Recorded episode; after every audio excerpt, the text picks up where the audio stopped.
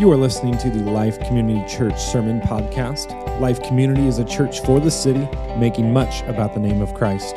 This podcast is available through all major platforms, including Spotify, Apple Podcast, and Google Podcast.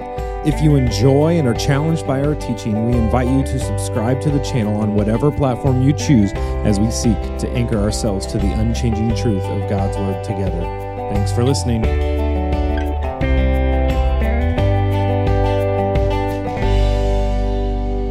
Let's head into Hebrews today, chapter 6.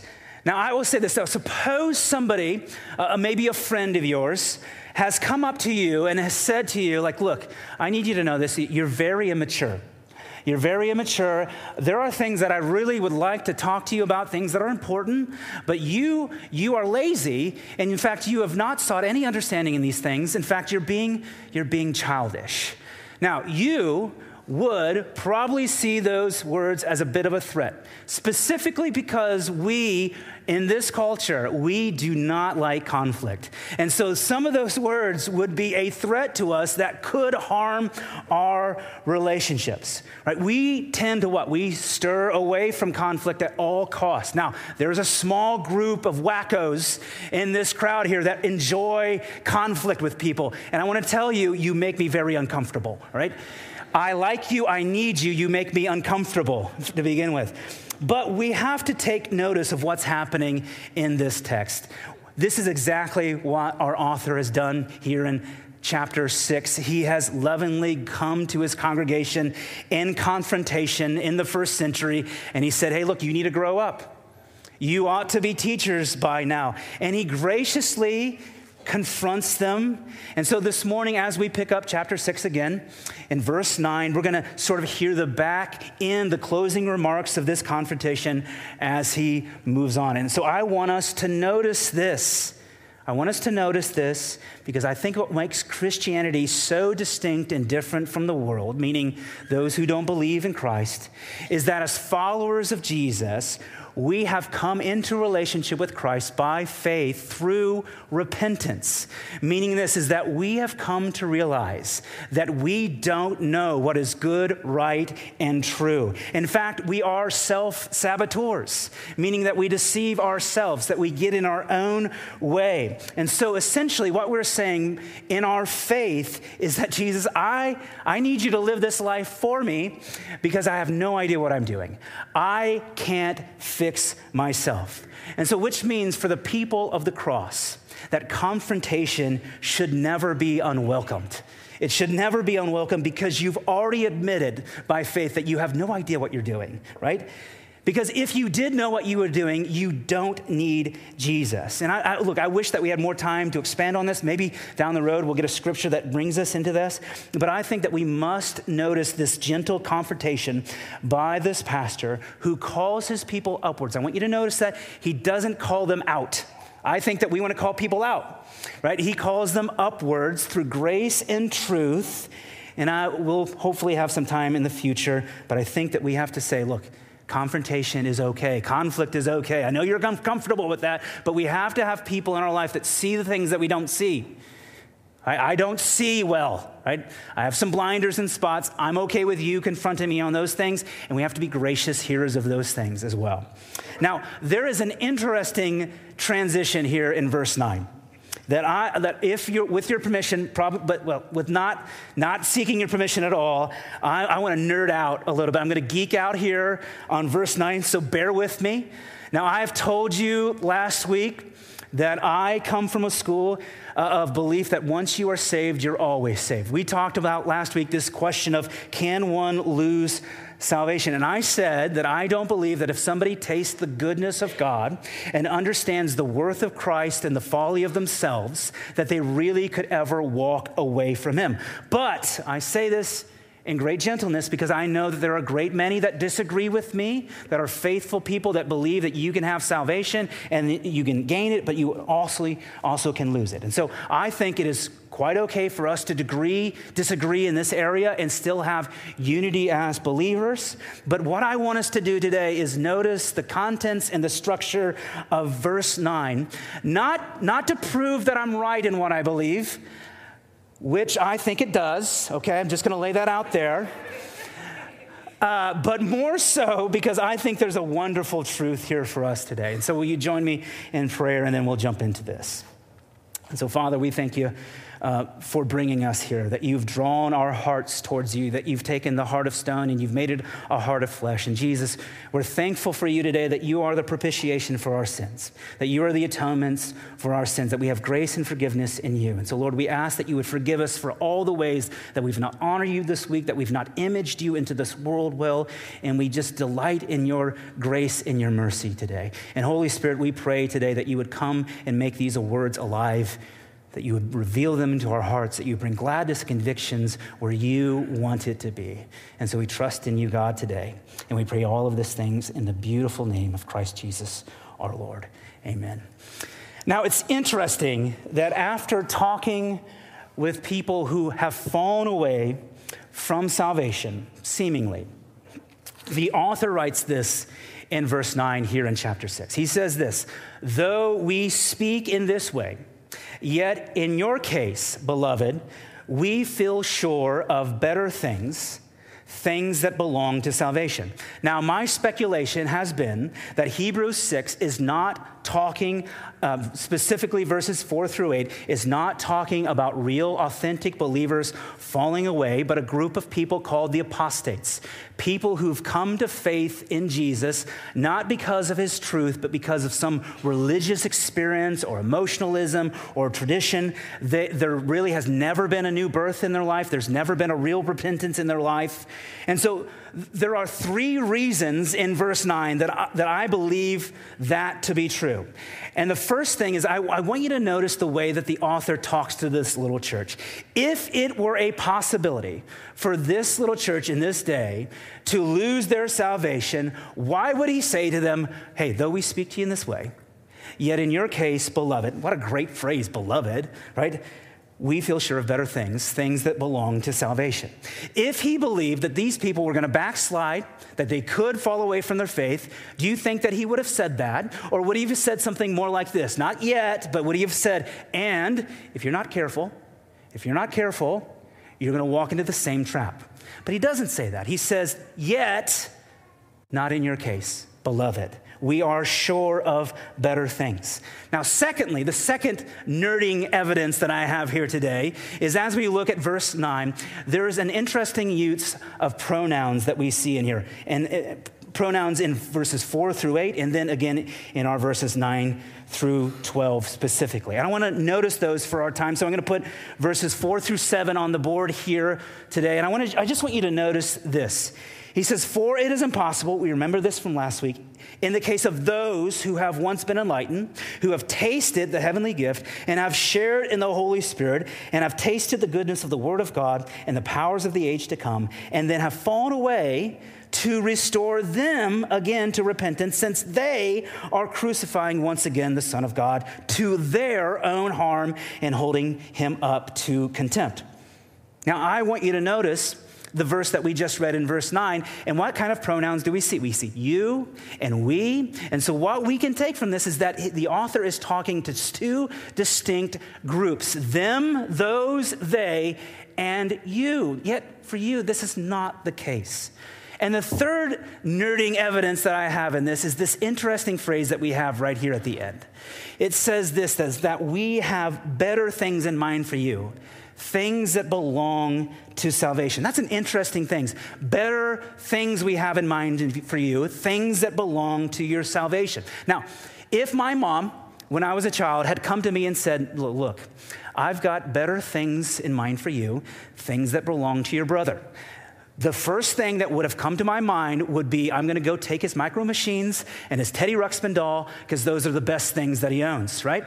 Nobody knows what a Teddy Ruxpin doll in here, it probably is, but it was literally something that I esteemed greatly as a child. Those would be my best things that I could think that my brother owned. He possessed them. And to get them, what did I have to do? I had to go to my brother to get them. Now, who or what possesses the better things in this verse? Salvation.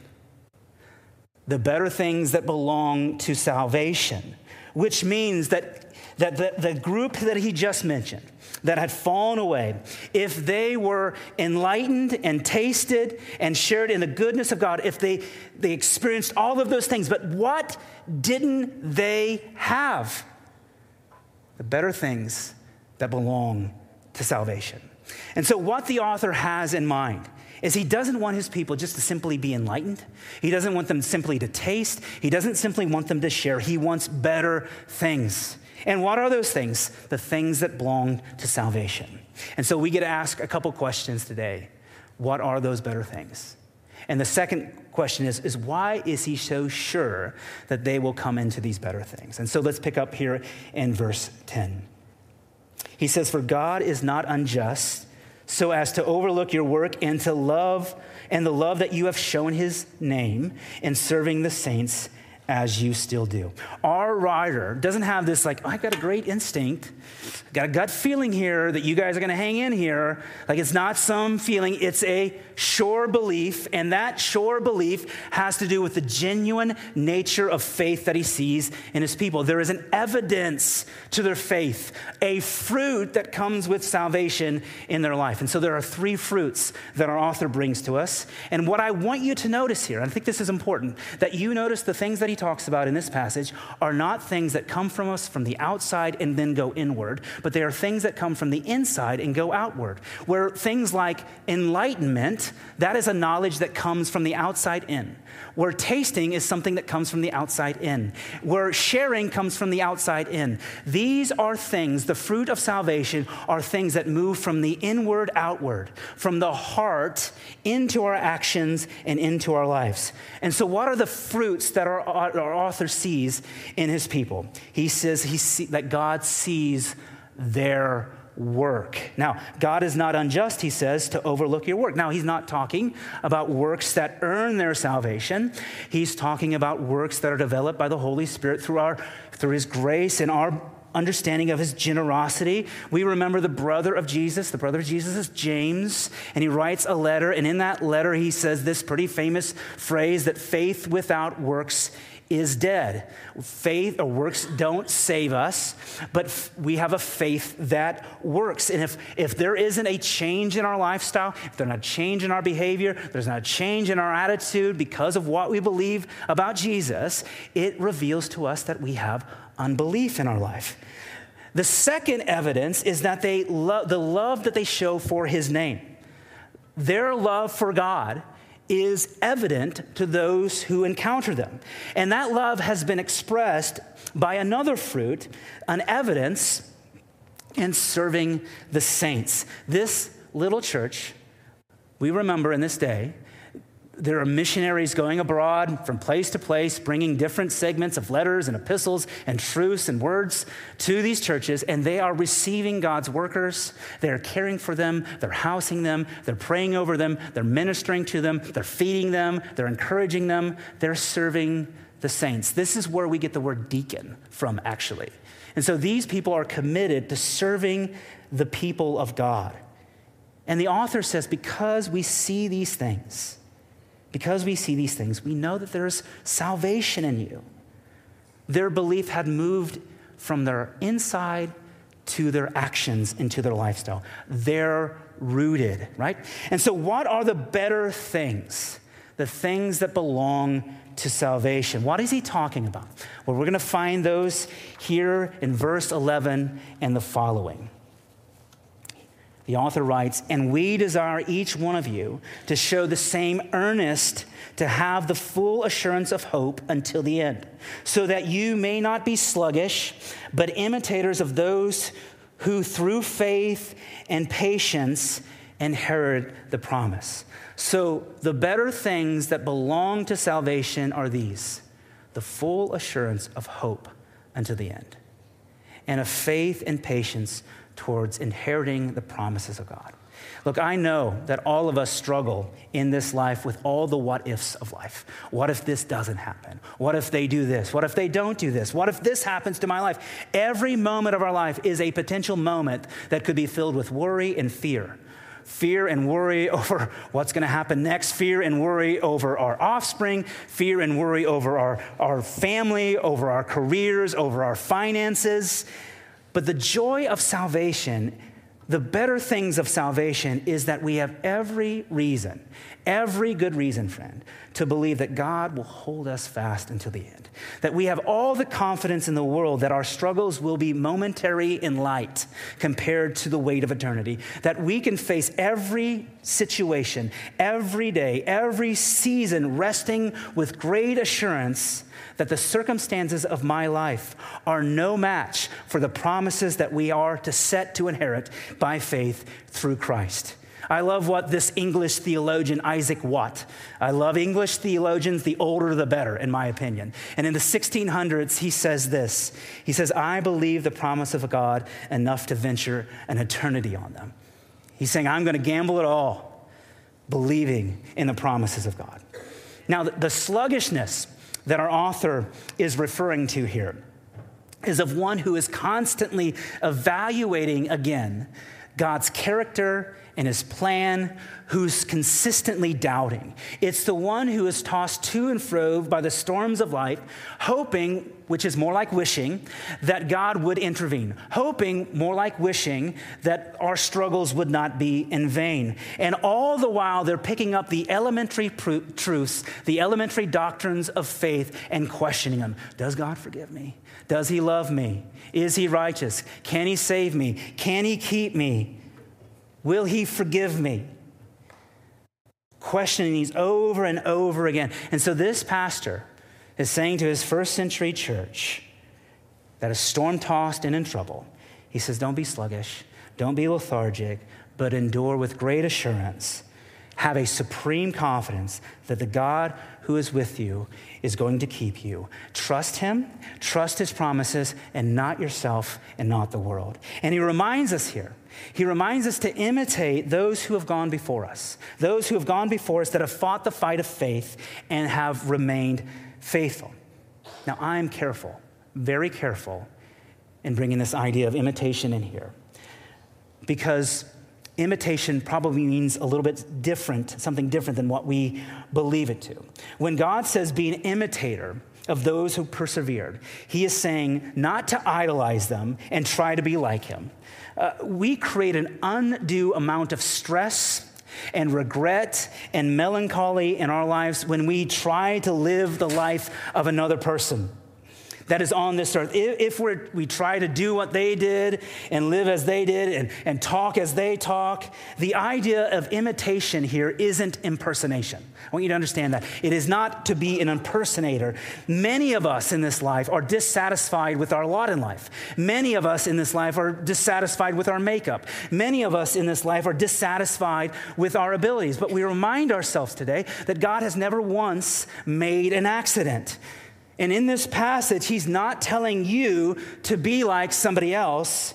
To be an imitator here is to be one who can look past the person of Abraham and to see the God that sustains him and keeps him. It's to look at the character and the faithfulness of the God who secures him and keeps him and it encourages us to imitate Abraham in his endurance and patience in the light of the God that he so trusts and believes in, right? And so as we pick up, let's pick up here in verse 13. He says this For God made a promise to Abraham, since he had no greater by no one greater to, by to whom to swear. He swore by himself, saying, Surely I will bless you and multiply you. And thus Abraham, having patiently waited, obtained the promise. For people swear by something greater than themselves.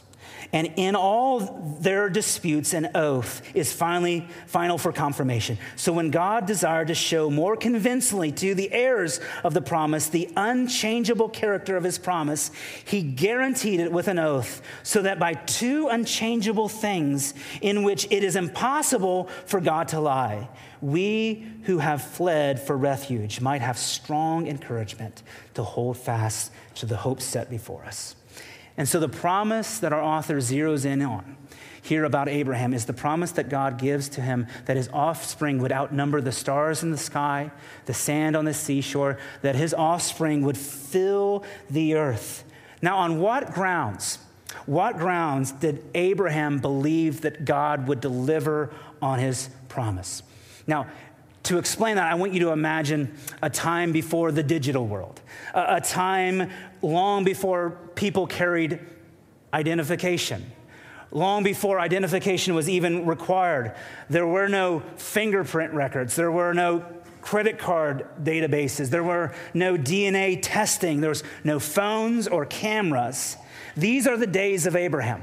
These are the days of Abraham. And so in that day, how would you ever know if somebody's going to fulfill their promises? How do you know that if somebody makes an agreement with you that they're ever going to come back? Why wouldn't they just disappear? There's no way to hold them accountable. And so what people would do in that time is they would swear to a greater authority. And so somebody might say, "Hey, look, I'm promise I, am going to return your sickle. I'm going to return your sickle, and I guarantee, I promise it on the throne and the altar of Baal." And you would say to yourself, "Oh, they just they just swore on their God. And so if they don't return it, then they're subject to, to the judgment of the God. And so you might feel a little bit more confident that they're going to return it. You can imagine this by thinking about your days as a child, where maybe in elementary school you said to a friend, Hey, look, I'm not going to tell the teacher what I just saw. And he's going to say to you, like, Well, how do I know? How do I know that you're not going to? And you're going to say, I swear on my mother's life, right? And then he's going to go, Whoa, this guy would rather see his mom die than tell my secrets. And he would probably feel rest assured. This is what's, this is what's happening. They're, they're appealing to a greater authority. And so, what assurance does Abraham God have that God is going to deliver on his promise? The scripture says there are two unchangeable things. And what are those two unchangeable things? The God's character and his word.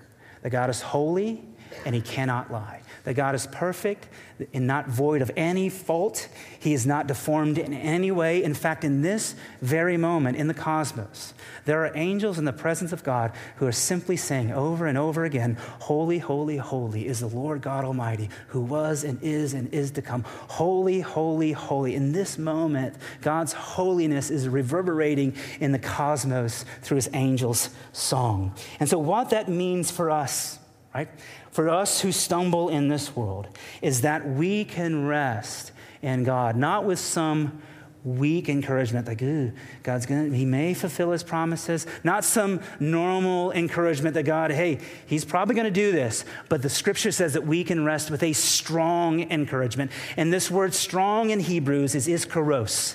And that word dignifies a sure thing. It is to be powerful and mighty, that we have a sure encouragement to hold fast by, knowing that God will deliver, that he will be faithful, because he cannot be anything else. He has to be faithful. It is impossible for him not to.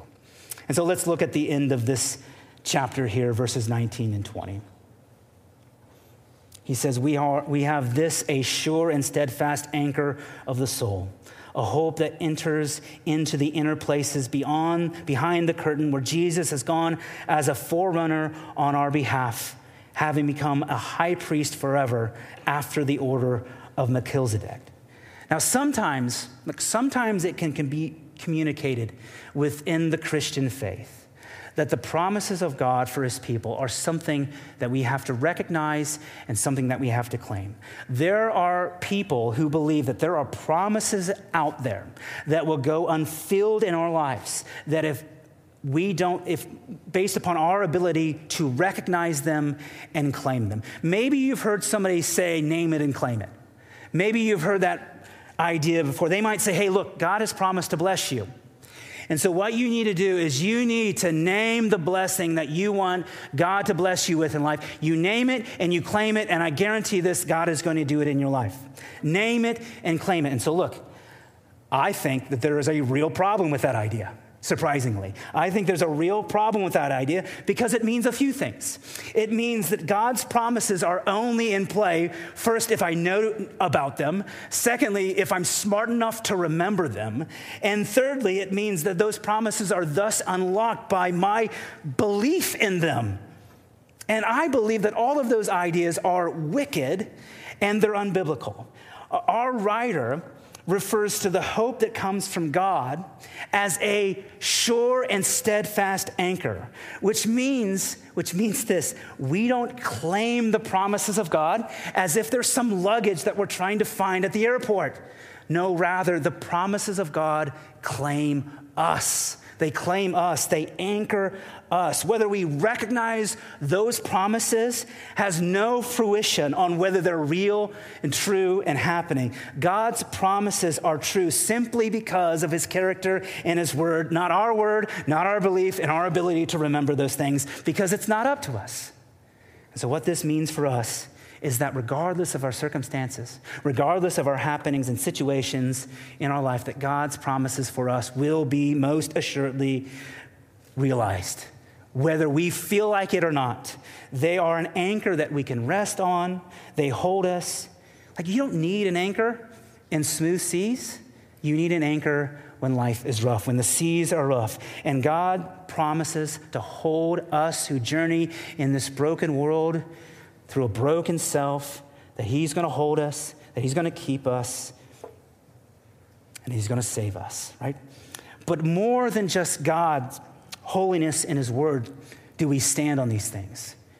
But we realize that God has proven even more, to a greater degree, his faithfulness to us because he has sent the Son. He has sent the Son to prove in action that we can rest and be faithful to God. We can trust in Him. Jesus has come as the representation of man. He is the title, the Son of Man. And He has come into the world, as this scripture says, as the great high priest, meaning that He has made a once and forever atonement for sin on our behalf. He represents us in front of God. His sacrifice brings to us righteousness. But this scripture reminds us of something even greater than that. Now, there's this interesting shadowy figure named Melchizedek. And maybe you're thinking about, I'm going to, if I have a child, Melchizedek is on the short list. And I would say, we need a Melchizedek in our church. That would be awesome. But basically, Melchizedek is this shadowy figure that is both a priest and a king. And there is nobody that has ever walked this earth that has both been a priest and a king. And so, what our author is saying to is look, Jesus is one who's in the order of Melchizedek, meaning this is not only does he make an atonement for our sins, but he's our king. And he leads us, he guides us, and he protects us. And what that brings to us is that Jesus doesn't just bring us forgiveness by grace. But he is the king that ushers us into the very throne room of God. He goes before us and he stays with us. And so, look, why does all of this matter? Why does it, why does it matter at all that we, with confidence, simply rest in the promises of God? That we devote our lives to being just simply faithful to the one that has been faithful to us? Why does any of this matter? What matters, because I believe that there's a deep joy that comes with knowing our God has found us, not by our own ability, but through his plan, and that he sees us and He knows us, and He loves us, and He keeps us. I think there is a great joy in just resting in that truth. But I think this I think that there is a great majority of believers who struggle with fear that they are not good enough, or that at any moment that God might disapprove of them. You know, I heard of a friend, no, not I heard of a friend, I have a friend, and maybe that is a comfort to you that I have friends. I have a friend and he told me about a dream. And it was a happy dream. And I'm going to get crazy here, okay? He told me about a happy dream, and this was his happy dream. His dream was him falling accidentally off a cliff. And the moment before he died, he had a chance to ask for forgiveness for his sins. Now, why in the world would that be a happy dream, you ask? Because during his childhood, he was raised to believe that all sin must be specifically confessed before God. And if you didn't confess your sin before God, there was no way that God could ever forgive that. It is a simplistic understanding of sin and a reductive understanding of a verse that says if we are faithful to, to confess our sins, God is faithful to forgive us. It comes from a simplified understanding of sin uh, that is not is something that we do and not the condition of our soul. And so we have said this many times here. We are not sinners because we sin. We sin because we're sinners. It is our condition. And that simplistic understanding of sin has created, and I will not mince my words here, friends, has created through the insecurity of self righteous people who would rather teach the world of their virtue and goodness, a weight and anxiety on the people of God instead of humbly pointing them to a beaten Savior that is the adequate and sufficient propitiation for our sins. And so I want you to understand and hear today that you can rest in Jesus. And look, don't understand, don't understand this in a way that I'm saying that we are free to sin by any means, but there is a large percentage of people who have said to me, I hope that I've done enough for God.